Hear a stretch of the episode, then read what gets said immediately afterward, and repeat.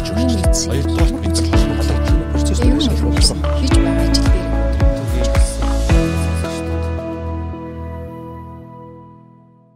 За өдрийн мэнд төргийн бизнесийн подкастын сонсогчдод за манай энэ сарын вебинар дагсан одоо угтсан подкастын дугааруудын маань сүүлчийн дугаар эхэлж байна. За бид нар 9 дугаар сард хүний нөөц гэсэн сэдвээр вебинар сургалтыг хийж байгаа бизнесийн минь хар хорон дижитал 2. За ингээд сүүлчийн вебинарыг угтсан подкастын маань дугаараар Ганамбал институтийн үүсгэн байгуулагч Гандлгар зөвлөх маань оролцож байна. Өдрийн мэнд. Өдрийн мэнд. За баярлалаа. За Гандлгар зөвлөх маань 9 сарын 27-нд коучлах чадвар эзэмсэж ажилтнаа хөтлөх аргуудын талаар одоо вебинар сургалт орно. За яг коучлах гэхээр жаахан бас нөгөө нөгөө монгол хэлэн жаахан эвгүй сонсогдоод идэгтэй бас өмнө манай нэг сонсогч бас шүүмжилсэн тийм тал байгаа. Коучлах гэдээ ярьсан чинь а тэгэхээр үл яг энэ нэр томьёомын нэр нь бас тийм одоо сайн тогтож амжаагүй ингээ шин тутам явж байгаа тий. Тэгэхээр коучлах гэдэг ер нь коучи хийх, коучи ур чадвар гэж яг юу гэдэг тал энэ ойлголт яаж үүссэн гэдгээс ойлоо дугаар эхлэе тий. Тэгээ тий. За тэгэхээр коуч гэдэг маань энэ тасалжуулагч гэсэн утгатай тий. Тэгээ коуч анх нөө бизнесийн салбарт орж ирэхээс өмнө спортын коуч одоо спортын талбарт бол нөө тасалжуулагч гэдэг хэлбэрээр олон жилийн турш одоо ингээд хоногссон юм үг. А тэгээд 2000 оны ихээр э, бизнесийн коуч гэдэг одоо зүйл орж ирсэн л дээ. Тэгээ live coach, success coach гэдэг. Тэгээ гол одоо санаа нь юу вэ гэхээр одоо тэр ажилдаа амжилт гарахыг хүсэж байгаа удирдахч хүн тухайн чиглэлээр мэрэгших гэж байгаа тэр ер нь л ажилд нь амжилт гарахт нь чиглүүлэн залдаг ийм одоо чадвартай хүнийг коуч гэдэг ийм одоо нэр томьёогоор гарч ирсэн баа. Тэгээ одоо анхны одоо коуч нар гэх юм уу да яг тасалжуулагчтаас ингээ ярих юм бол за спортын тасалжуулагчаас эхлэе л да та бүхэн Шакел Онилыг мэдэн штэ NBA тоглогч байсан. Тэр хүн бол хоолны 3 шидэл дээр бол их тааруу байсан. Тэгэхээр яг 3-ынхаа шидэлтийн одоо тэр чадрыг гэх юм уу амжилтыг нэмэгдүүлэхийн тулд яг 3 шидэл дээр шиддэг тийм коучийг хөсөлж авч өөрийнхөө чадрыг нэмэгдүүлж исэн байх ч гэдэг. Тэгэхээр ер нь хүн яг ямар одоо тал дээр өөрийгөө одоо хөгжүүлмээр байна. Яг тэр чиглэлээр мэрэгсэн ч юм уу тэр чиглэлээр тасалжуулдаг хүн хэрэгтэй гэдэг утгаараа бол коучинг одоо хэрэгцээ шаардлага бол спортын талбарт маш их байсаар ч гэсэн одоо ч гэсэн байгаа тий амжилтанд хүрье гэж байгаа одоо тэр одоо олимпийн мундаг аваргын цаана бол тий тасалжуулагч юм бас амжилтыг давхар ярддаг. Яг үнтэй ижлэхэн коуч бол одоо амжилтын одоо коуч гэж гарч ирж байгаа. За би анх 2012 онд энэ коучинг үйлчилгээг Монголд оруулж ирсэн. Тэгэхэд бол амжилтын хөтөч буюу одоо лайв коучийг Монгол руу болохдоо би амжилтын хөтөч гэж буулгасан. Одоо лайв коуч гэхээр амжилт одоо амьдралын тасалжуулагч гэхээр маш монгол хэл дээр буухгүй ойлгомжгүй ийм нөхцөл байдал үүссэн. Тэгээ амжилтын хөтөч гэдгээр 12 оноос хойш одоо хүртэл бол яг ганцаарчилсан урт хугацааны коуч хөтөлбөрөөр бол 300 гаруй хүмүүсийг коучлсан л дөө. Тэгээ анх нөгөө коучлуулж байгаа хүмүүс маань тэрийг бас сайн ойлгохгүй би нэг сургалсан сууж ийн гэж өөрийгөө бусдад ярьдаг ч юм өөрийгөө тэгж ойлгодог байсан. А яг өндөө бол нөгөө ганцаарчилсан одоо тасалжуулалтын хөтөлбөр гэж ойлгож байна. За тэгээд энэ анхны одоо амжилтын хөтөч буюу амжилтын коуч маань явж байгаа цаашаа бизнесийн коуч болоод а тэгээд карьер коуч болоод ингээ гурав салаад үйл ажиллагаа явуулж байгаа. Тэгэхээр э, бидний одоо бизнесийн салбарт яаж энэ коуч бас орж ирэх вэ гэхээр удирдах ажилтан көөшлөх чадвартай болох юм шаардлага тавигдаад байгаа гэсэн. Урд нь бол нөгөө удирдагчид бол ингээд юм зарчмаар удирдах, зорилгоор удирдах гэл те олон одоо трендүүд юм уу хандлагууд гарч ирж байсан бол одоо сүүлийн үед бол көөчлөх көөчлөх чадвартай манлайлал буюу одоо хүмүүсийг одоо сэтэлжүүлж чаддаг тасалжуулж чаддаг тийм чадвартай байхыг шаардж байгаа. Тэгэхээр одоо коучийн бас нэг тодорхой ур чадрын хүрээ байх нь тий одоо компетенц гэж ярьдаг. Мэдлэг ур чадрын хүрээтэй. Ерөнхийдөө тийг яг хэрэглээд яриул ер нь яг тодорхойлвол яг ямар хуу ур чадвар байхын мэдлэгийн ямар төвшөнд байхын за миний ойлгосноор бол заавал одоо бүхнийг мэддэг байх албагүй. Одоо тодорхой нэг мэрэгжлийн чиглэлээрч байж болно тий энэ талаар та яг тодруулж яриул. За тэгэхээр коучийг бас ярихаас өмнө ментортэй нэг холбож ярьж үзэж болж байгаа. Сүүлийн үед нөгөө бизнесийн салбар сайн ментор менторшип програм гээл явагдаад байгаа шүү ментор хөтөлбөр коуч хөтөлбөр гэх. Тэгэхээр энэ хоёр ялгаатай. Ялгаатай зүйлийг нь бол ментор бол дандаа ингэ зөвлөгөө өгдөг, асуудлынхын шийдлийг гаргаж өгдөг, хөлбөр хэлж өгдөг ийм тал руу болчихж байгаа гэсэн үг байхгүй. Ер нь бол асран хүмүүжүүлэгч шиг тийм ээ сургууль хүмүүжүүлэгч гэдэг байдлаар бол менторыг ойлгож болно. Коуч хүн бол заавалжгүй тэр салбартаа мэрэгсэн олон жилийн туршлагатай өөрөөс нь ахмад байх шаардлагагүй. Коучийн технологиг эзэмссэн тэр хүн бол ямар ч хүнийг коучлж болно.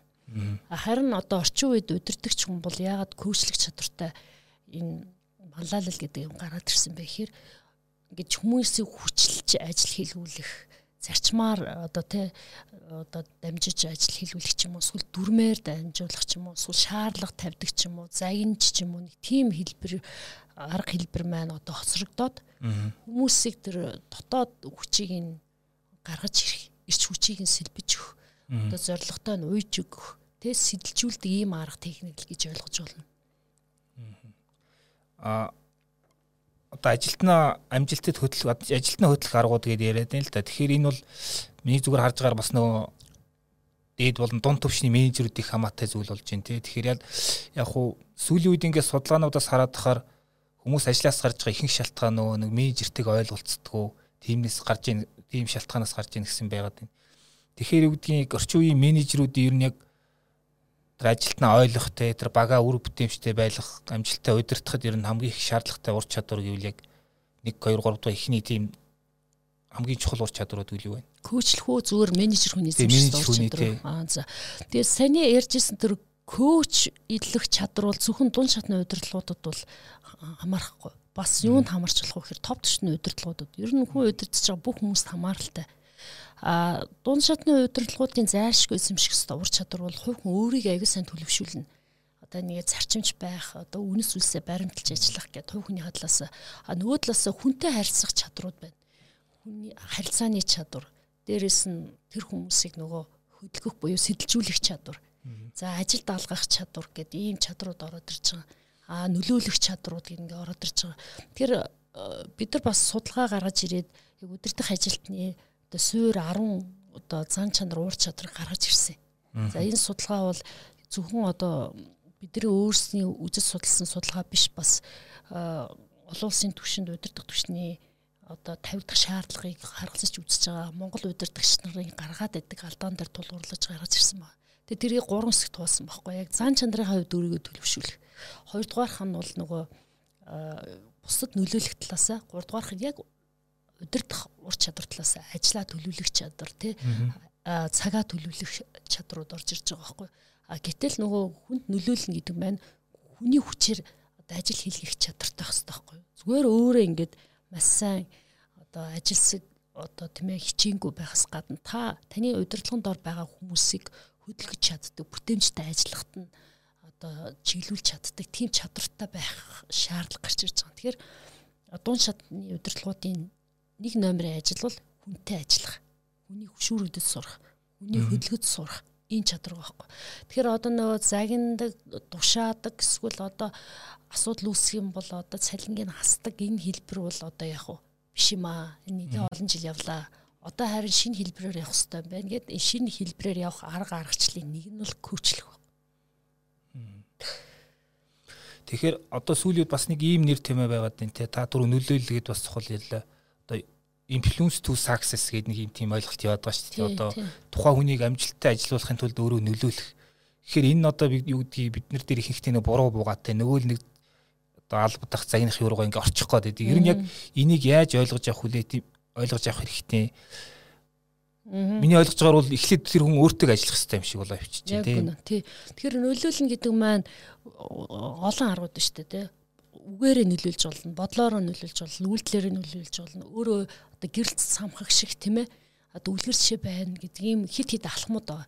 Тэгэхээр нөлөөлөх одоо энэ аргаар хүмүүст одоо тийм ээ хүмүүсийг удирдна гэдэг бол саний ярьжсэн. Таны бодол хандлага чи өөрөө зөв байна. А бодлоор бодол чи өөрөө ингээд хэлбэрлөө шилжиж ирэхээр үгээр нөлөөлнө. Үг чин өөрөө бодолтойгоо ижилд байна. Үг одоо үгчин өөрөө цаашаа хүч ороод ирэхээр үйлдэл болно.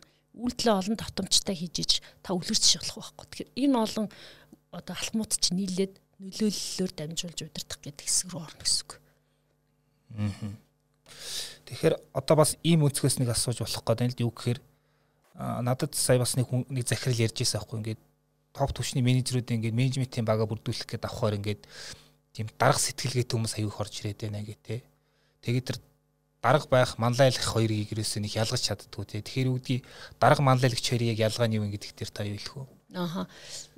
Дарга буюу босс гэж яриад байдаг шүү дээ. Босс одоо одоо манлайлагч хоёр юугаар ялгаатай вэ гэхээр одоо босс буюу дарга стилийн хүмүүс л би энэ албан тушаалыг авцсан. Тэг хүмүүс нам миний албан тушаалыг шууд хүндэтэх хэвээр а миний юу хий гэснийг хийх ёстой гэдэг ийм байдлаар ханддаг. Ер нь хүннөөсөө хатуу бодлого барьдаг хүмүүс бол дарга статустай байна гэсэн.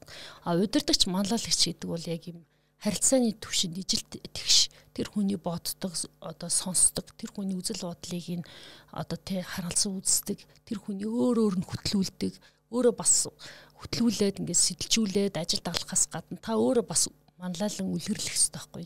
Жишээ нь санаачлаг гарах хэрэгтэй. Манай хүмүүс санаачлаг гарахгүй нь хичээд удирдахч одоо тий та өөрөө санаачлаг гарахгүй гаргасан санаачлагыг няцаадаг байх юм бол ингээд зөрчилдөд байгаа үстэй.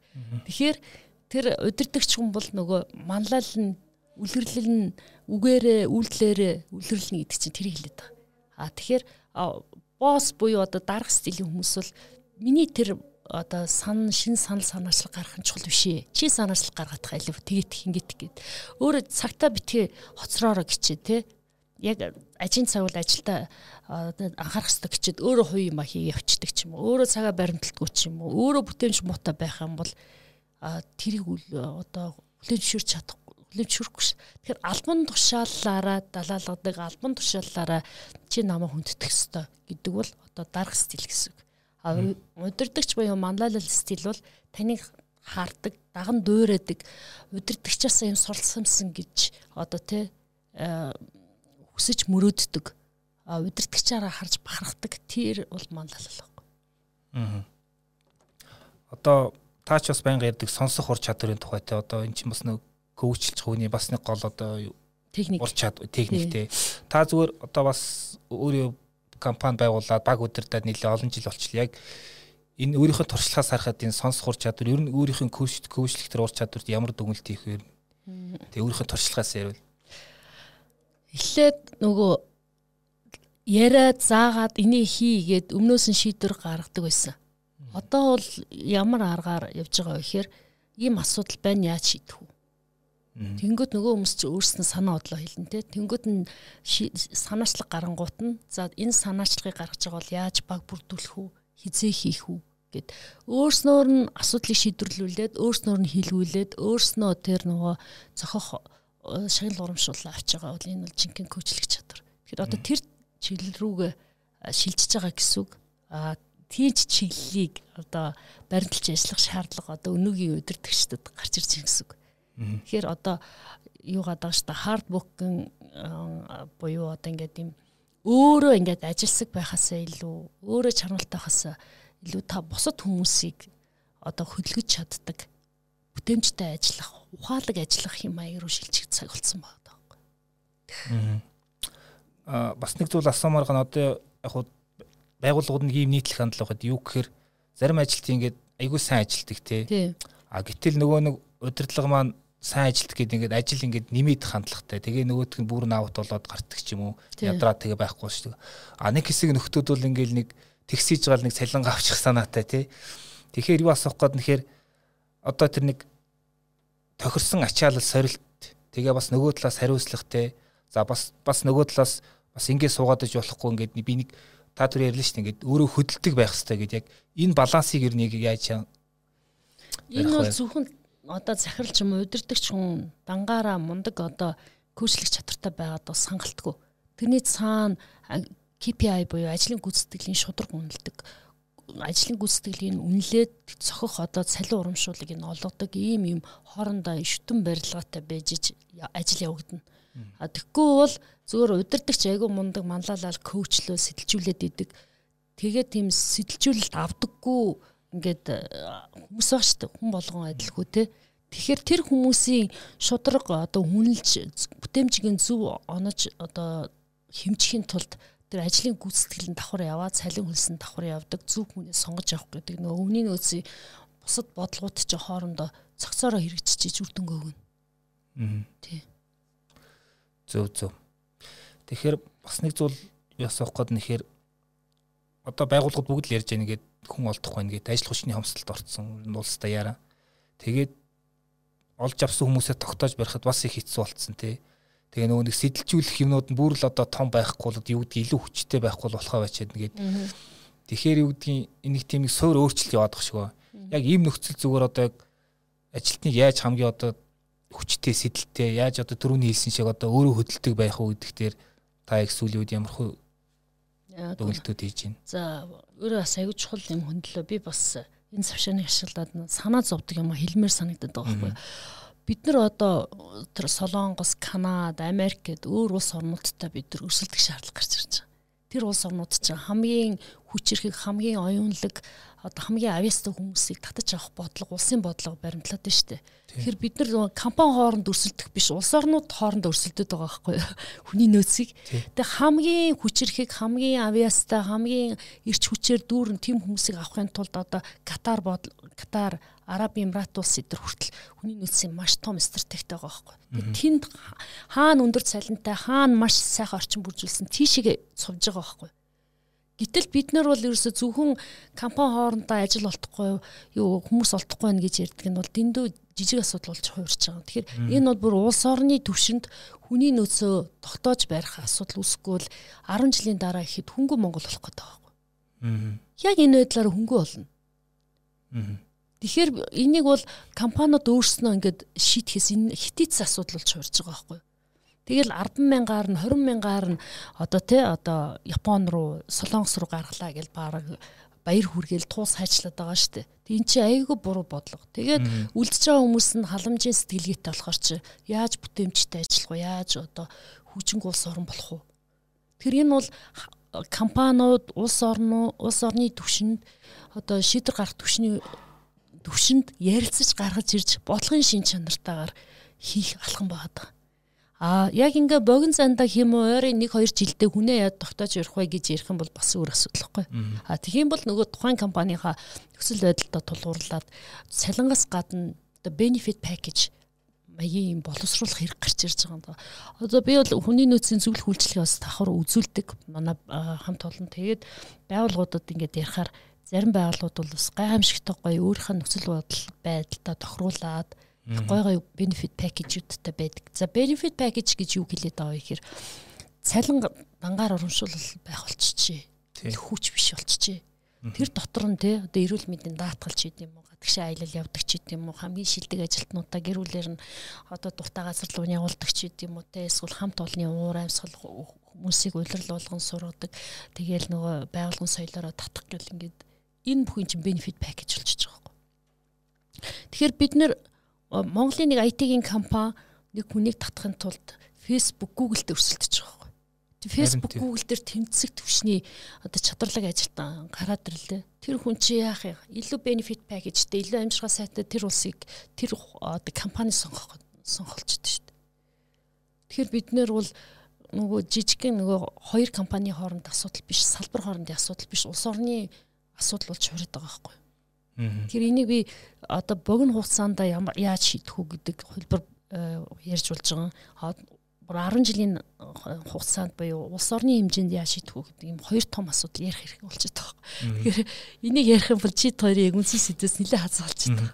Өөрөөр хэлбэл ингээд хүчтэй санхүүтэй, хүчтэй менежменттэй илүү одоо түрүүний ялсан тэр ашигтай багцтай тэр компаниуд ингээд ерөөсө хил хязгаар харгалзахгүй ер нь авиас ингээд олборлоод яваад байгаа тий. Авиас урч чадварыг олборлоод хаана илүү гайгүй хүмүүс нь байна. Эсвэл гайгүй болох боломжтой одоо нөгөө нэг нас залуу цус шин гэдэг хүмүүс ингээл ялангуяа Япон солонгос бол угаасаа үний нөөцийн юмсалд орж байгаа. Удахгүй Европоос орох ер нь шинжтэй явж байгаа тий. Тэгэхээр бол бас таны хэлдэг аргагүй үнэн л тий. Тэгэхээр бас нэг асуудал нь за яг ингэж асууж бас болох юм. Та түр ярьсан ойрын 1 2 3 жилдээгээ тий одоо баг цалинтай байгаа нөхцөлд угаасаа их цалин Монгол компаниуд олох боломж маш хязгаарлагдвал энэ тохиолдолд ихтэй өөр ямар аргууд байж болох вэ одоо юу гэдгийг за тэр хүнийг 2 жил ажиллаа гэхэд тэр хүний сэтгэл хангалуун гэхдээ тэр хүнээс илүү их бүтээмж гаргахаар төвшөнд ажиллуулъя гэвэл нь Тий. Саяны нөгөө улс орны стратегийн тухай хүний нөөцөө хадгалж үлдэх ийм стратегийн тухай ярьлаа тий. Хоёрдугаарт нь одоо майндсет буюу сэтгэлгээг нь өөрчлөх ажиллагааг бас хийх хэрэгтэй Ер нь судалгаагаар бол маш олон хүмүүс бол яг ингээд анх шатны ажил хийж байгаа хүмүүсийн сэтгэлгээнд бол юм хонцсон сэтгэлгээ байдаг. За энэ хонцсон сэтгэлгээ гэдэг нь юу вэ гэхээр за одоо нөгөө жилийн дараа би солонгос явна. Тийм учраас зүгээр ижсэнс нэг газарт орчий, дургу үргээд ивэл гарчий. Тэгээ ийм нөхцөл байдал байгаад байгаа байхгүй. Хаасайг. Одоо би ингээд өнгөрсөн 7 хоногийн хугацаанд 10 гаруй компани сахирлуудтай уулзж байгаа байхгүй. Ерөөсөө л зовлон хүмүүс орж гараад байна, орж гараад байна гэсэн. Ямар хэцүү юм бэ? Маш том үндэсний хэмжээний том одоо 40 50 жил болчихсон тийм компани ба бүх одоо тийм хөрөнгө одоо тийм үзүүлэлтүүдэд бүх юм окей хэрнээ хүн олдож тогтож өгдөггүй. Тэгээ маш өндөр түвшний үйлчлэгээ үзүүлэх гэхээр нөгөө хүмүүс нь ороо гарчдаг. Тэгээ нөгөө суралтаа өгдөг нөгөө хүн маргааш нь гараа авчихаар ямар баталгааг болчиход байгаа байхгүй. Тэгэхээр бол маш өндөр түвшний сервис үзүүлэх чадaltaй бод идэг. Тэр сервис чинь хүнээр дамжиж очиод байгаа байхгүй. Тэр тансаг гоё орчин байгаа яах юм бэ? Тийм одоо мэдрэмжтэй өндөр түвшний үйлчлэгээ үзүүлэх гол нөөц нь хүний нөөц байгаа. Тэгээ хүний нөөц нь өөрөө хонцсон сэтгэлгээтэй юм байгаад байгаа байхгүй. За тэгэхээр За энэ бол миний ярьжсэн нэг хоёр дахь асуудал болж байгаа. За гурав дахь өөрийн асуулт нь ингээд шууд хариулахад санхүүгийн боломжтой. А тэгээд ингээд хүний нөөцтэй ач холбогдлуудыг байгууллагууд аюу сайн явж байгаа шүү дээ. Тэд нар бол одоо стажинкийн хамгийн одоо Монголдо хамгийн сайн одоо тэ талантуудыг хамгийн сайн авиаснуудыг цуглуулж байгаа. А тэд нар чинь салингаас гадна байгууллагынхаа соёлоор татж байгаа. Хоёрдугаарт тасралтгүй тэр хүмүүсийг уралдуулдаг, хөгжүүлдэг тийм одоо нөгөө KPI-тайгаа уяад бонус системээ хийчихэж байгаа байхгүй юу. Тэгэхээр нөгөө хэр сайн ажилдаг төлөвөө давуулж биелүүлсэн нэмэлт бонус авдаг, жилээр нь бонус авдаг ингээд тасралтгүй тийм юм аваад байгаа юм чинь айгүй хаппи байгаа шүү дээ. Ер нь хүн их орондоо л ажиргалтай амьдрах боломж илүү их байгаа шүү дээ. Эдгээр ингээд цалин болон бусад нөхцөл байдлаа хараа гадагшаа явж байгаа ч гэсэн тэр хүмүүс ч гэсэн Монголдо ийм цалинтай амьдрал сайхнаа л гэж бодож байгаа шүү дээ. Аа. Тэгэхээр тэр нөхцөл байдлыг урт хугацаар нь харж чаддаг хүний нөөцтэй ач холбогдол өгч чаддаг байгууллагууд үнэхээр сайн явж байгаа. Салбар болгон тийм мундаг байгууллагууд байгаа. Тэрийг надаар хилэлтгүй ингээд томорч байгаа, тэлж байгаа гайхамшигтай Монгол компаниуд байгаа ш. Тэгээ тэр доторгоо ингээд уудлаад ингээд задлаад харах юм бол тэр benefit package сайтай, байгуулгын соёл сайтай, байнга хүмүүсээ өсөж хөгжүүлдэг, тасралтгүй хөгжүүлдэг, үүнийхээ үрээр үр шимээ хүртэж байгаа байгууллагууд байгаа. Тэр боломж үргэлж байдаг. Өчигдөр бид нараас нэг сэтгүүлч суугаа ярьж байсан чинь нэг юм яриа гарсан юу гэхээр одоо нэг гайлийнхан ч бас янз янзын ингээ шин технологи оруулж ирээд нэг худалдаа хөнгөлөх зорилгоор янз янзын юм хийгээд байгаа юм байна л да. Одоо лаборатори лабораторио шинжилгээ чих юм уу те. Гэтэл ингээд яг тэн дээр очиод нөгөө нэг ажиллах мэрэгчлээ хүн ерөөс олдохгүй нэг нэг хими мэрэгчлээ төгсөж байгаа хүн баг байхгүй болж байгаа те. Тэгээд ичнээ өндөр цалин амлаач баг хүн ирэхгүй ингээд байгаа байхгүй. Төрийн байгууллага дээ тэр чинь бас арай илүү бас одоо аттрактив харагдаж болно те ихтэл байхгүй те. Тэгэхээр ямар бодол төрсөн гэхээр одоо ингээд нөгөө нэг share economy эсвэл outsourcing энэ гэж баах нэр тийм явж байгаа. Угаасаа Монгол бол ингээд алсын зайнаас ч болтох ингээд ур чадварыг ашиглахгүй бол угаасаа байнга одоо орон тоотой ажилуулна гэдэг бол ирэхэд аюу хэцүү болж байгаа юм байна. Тэгэхээр юу гэдгийг тэр алсаас ажиллах аутсорсинг авах гэдэг дээр ямар менежмент хийвэл илүү одоо юу гэдгийг үр дүнтэй байж болох вэ гэдэг дээр ямар ажилт хийсэн бэ?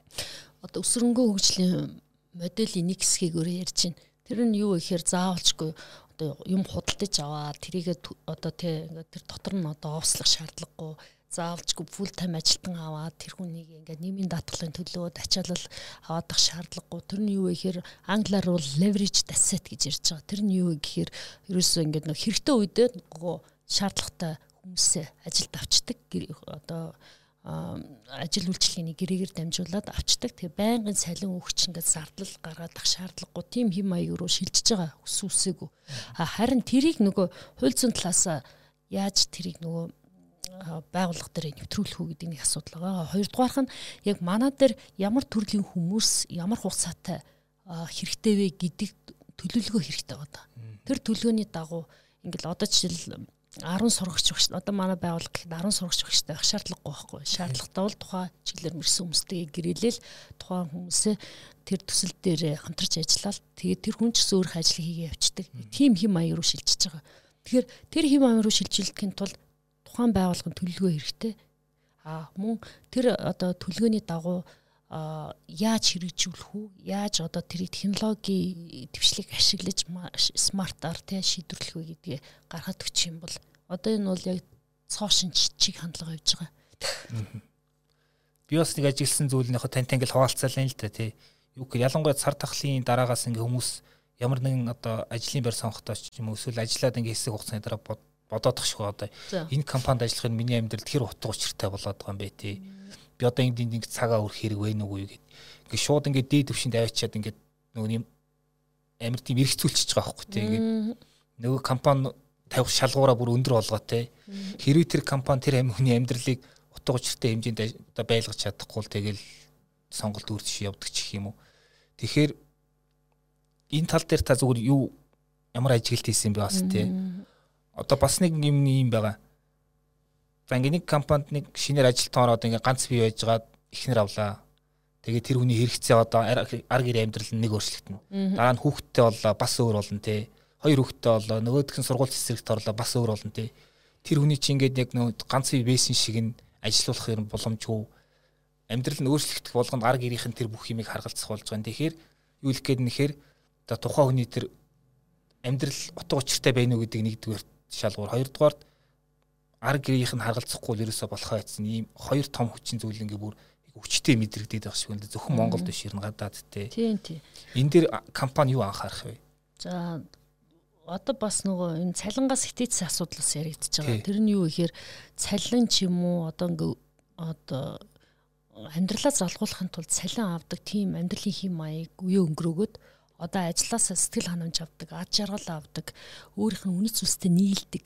Тийм үнэт зүйлсийг баримталж чаддаг, байгууллагыг сонгодог тийм үе гараад ирчихэж байгаа байхгүй. Тэгээ тэр нь одоо жишээлбэл би нэг байгууллагад ажиллаж байгаад өөр байгууллагад орохоос өмнө тэрийг судлаад миний үнэт зүйлсийг энэ байгууллага ер нь үнэлт юм уу? Хэрвээ үнэт зүйлс нь одоо тий матч хийгээд ингээд хоорондоо холбогдоод нийцтэй нийцтэй байх юм бол би энэ байгууллагт орно гэдэг юм шийдвэр гаргалтын тэргүй игнэнд нь тэр value буюу утга учир гарч ирж байгаа. Энэ бол үнэхээр чухал чи бас аягүй зүг ажигласан байна. Хоёрдугаарх нь нөгөө benefit package гэж яриад байгаа одоо тийм тэр хүмүүсийг татахын тулд бонус гэх юм уу тий урамшууллын бодлого гэж ярьж байгаа байхгүй. Энэ урамшууллын болгоно өөрөө тухайн үе үеэс шалтгаалаад өөр өөр байдаг. Жишээлбэл ганц би одоо хүмүүс одоо ажилт 100 ажилтнтай байлаа гэж одоо 20 ганц би ажилтнууд тэр хүмүүст тохируулсан benefit package зохионо гэсэн үг. Тэгсэн чинь өшөө нэг одоо 30 хүн нь одоо гэр бүлтэй болцсон хоёр хүүхэдтэй ч юм уу тий. Яг амьдралаа зохиож байгаа ийм залуучууд байх юм бол гэр бүлтэй залуучууд зориулсан бодлого А гэтэл нөгөө хэсэг нь яадын бүх юм ингээ бүрдүүлсэн. Одоо надад бол илүү нэр хүнд эсвэл одоо илүү чөлөө цаг хугацаа хэрэгтэй ч гэдэг юм уу. Тим хүмүүс зориулсан өөр benefit package. А тэтгэврт одоо хизээ хизээгүү гаргаж байгаа хүмүүсийн амьдралынх нь нөгөө хим маяг нь өөрчлөгдсөн байдаг. Тэр тэтгэврт гарч байгаа хүмүүст дөнгөж ажилд орж ирж байгаа залуучуудаас шал өөр одоо сонирхолтой, хоббитой үзэл бодолтой болсон. Тэгэхээр тэр хүмүүс зориулсан өөр бодлого хэрэгжиж байгаа байхгүй.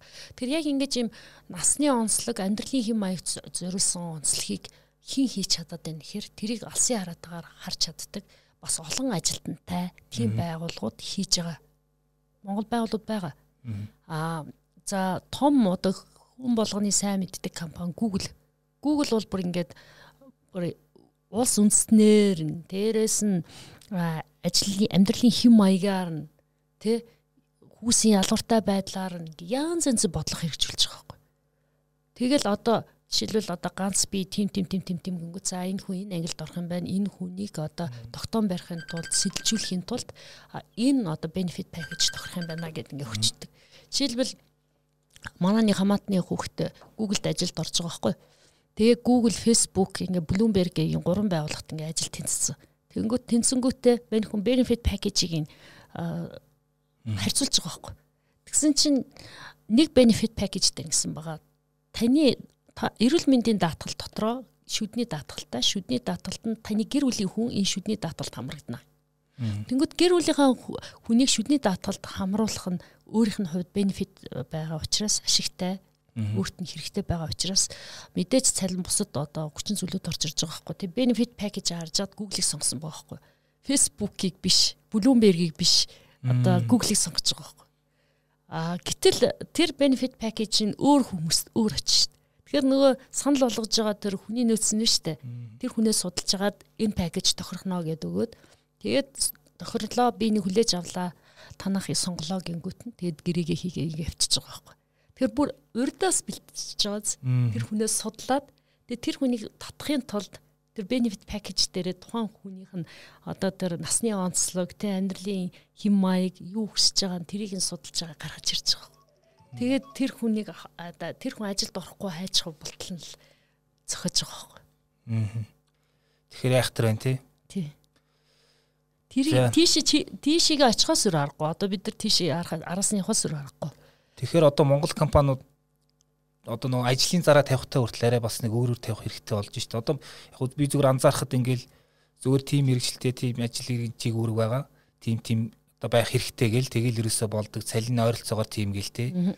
Тэ нэг тим юу гэдэг ямар ч одоо юу гэдгийг аттрактив байхгүй тим ажлын зарууд явдаг дээ. Ер нь ажлын зарыг яаж хийвэл гоё болох вэ гэдэг. Сайн сайн яг хүний нэгэн бодлоготой тэрийг хэрэгжүүлдэг байгууллагууд байдیں۔ Тэр чинь ажлын зараас харагддаг байхгүй. Манайх ийм ийм нэмэлт орлоготой нэмэлт орлого олох боломж олгоно. Ийм нөхөн олгор олгодог те. Ийм одоо тэтгэмж олгодог ч гэдэг юм уу ингээд давхар хажуугаараа тавьчихдаг. Тэгээ вебсайт руу н орохоор тийм бүр ингээд бүхэл бүтэн багц байдаг байхгүй юу?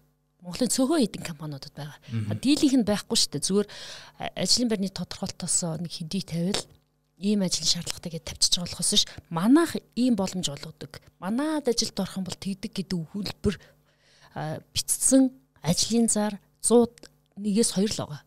А тэгээд 100-д нэгээс 2 байгааг ингээд судлаад үзэхээр Монголын тоотой хідэн хүний нөөцтэй маш анхаардаг томоохон компаниуд идэх байхгүй. Яг тийж нарийн ялгаатай гарч ирдэг. За сүүлийн асуулт одоо 27 он та коучлах чадвар эзэмшигч ажилтны хөтлөх аргууд гэдэг ийм сэдвэр вебинар орно. Энэ дээр зүгээр та за хоёр чухал зүйлийн талаар товчхон яг дурдвал. За Тэгэхээр тэр коучлах э, чадвартай одоо удирдахч хүний эзэмших ёстой коучлах чадрын тухай орох чинь тий. Яг энэ э, вебинараар би ямар мессеж өгч байгаа вэ гэхээр ер нь коучлах чадвар дотор юу юу ордیں۔ Удирдахч хүн коучлах ямар технологиг эзэмших ёстой ингээд аргачлал зааж өгье. Гэхдээ энэ аргачлал мэдээж ингээд бүгднгийн нэг цагийн дотор бүгднгийн аавна гэж буруу ойлгож магадгүй. Тэгэхээр фундаментал буюу одоо яг суур ойлголтуудыг нэг хамгийн нэгдүгээр сонсох чадвар, сэтэлжүүлэх чадвар, асуултаа асуух чадвар гэх. Көөчлөн гэхээр бэлэн ингээл нөгөө тэ хоолыг тавьж өгдөг байхгүй. Өөр өөр нь бодулдаг, өөр өөр нь шийдүүлдэг, өөр өөр нь аргачлалыг нь гаргаж ирдэг. Өөр өөр нь төлөвөө гаргуулдаг юм баг байгаа байхгүй. Тэгэхээр энэ көөчлөх технологи гэхээр бас аливаа юм чи ингээ ном бичгээр ном бичих технологи байдаг гэдэг шиг коучлэх технологи байгаа. Тэр технологийнхаа суур одоо аргуудын 27 цаана. Өөрөөр хэлбэл хар ярианд ярьдаг шиг нөгөө нэг бад угийн чангалах, сомлох энэ төр гэсэн. Тийм арга технологи заахан. За баярлалаа. За тэгэхээр подкастын миний дугаарыг тэгээд өндөрлж जैन 9 сарын 27-нд 19 цагаас вебинартаа тав хүн оролцоорой линкийг нь би подкастын дор тавьчихна. За баярлалаа. За баярлалаа юу яаж үргэлжлэх вэ? Хоёрдугаар мэдээлэл хаалт процесс дээр хийж байгаа ажил дээр.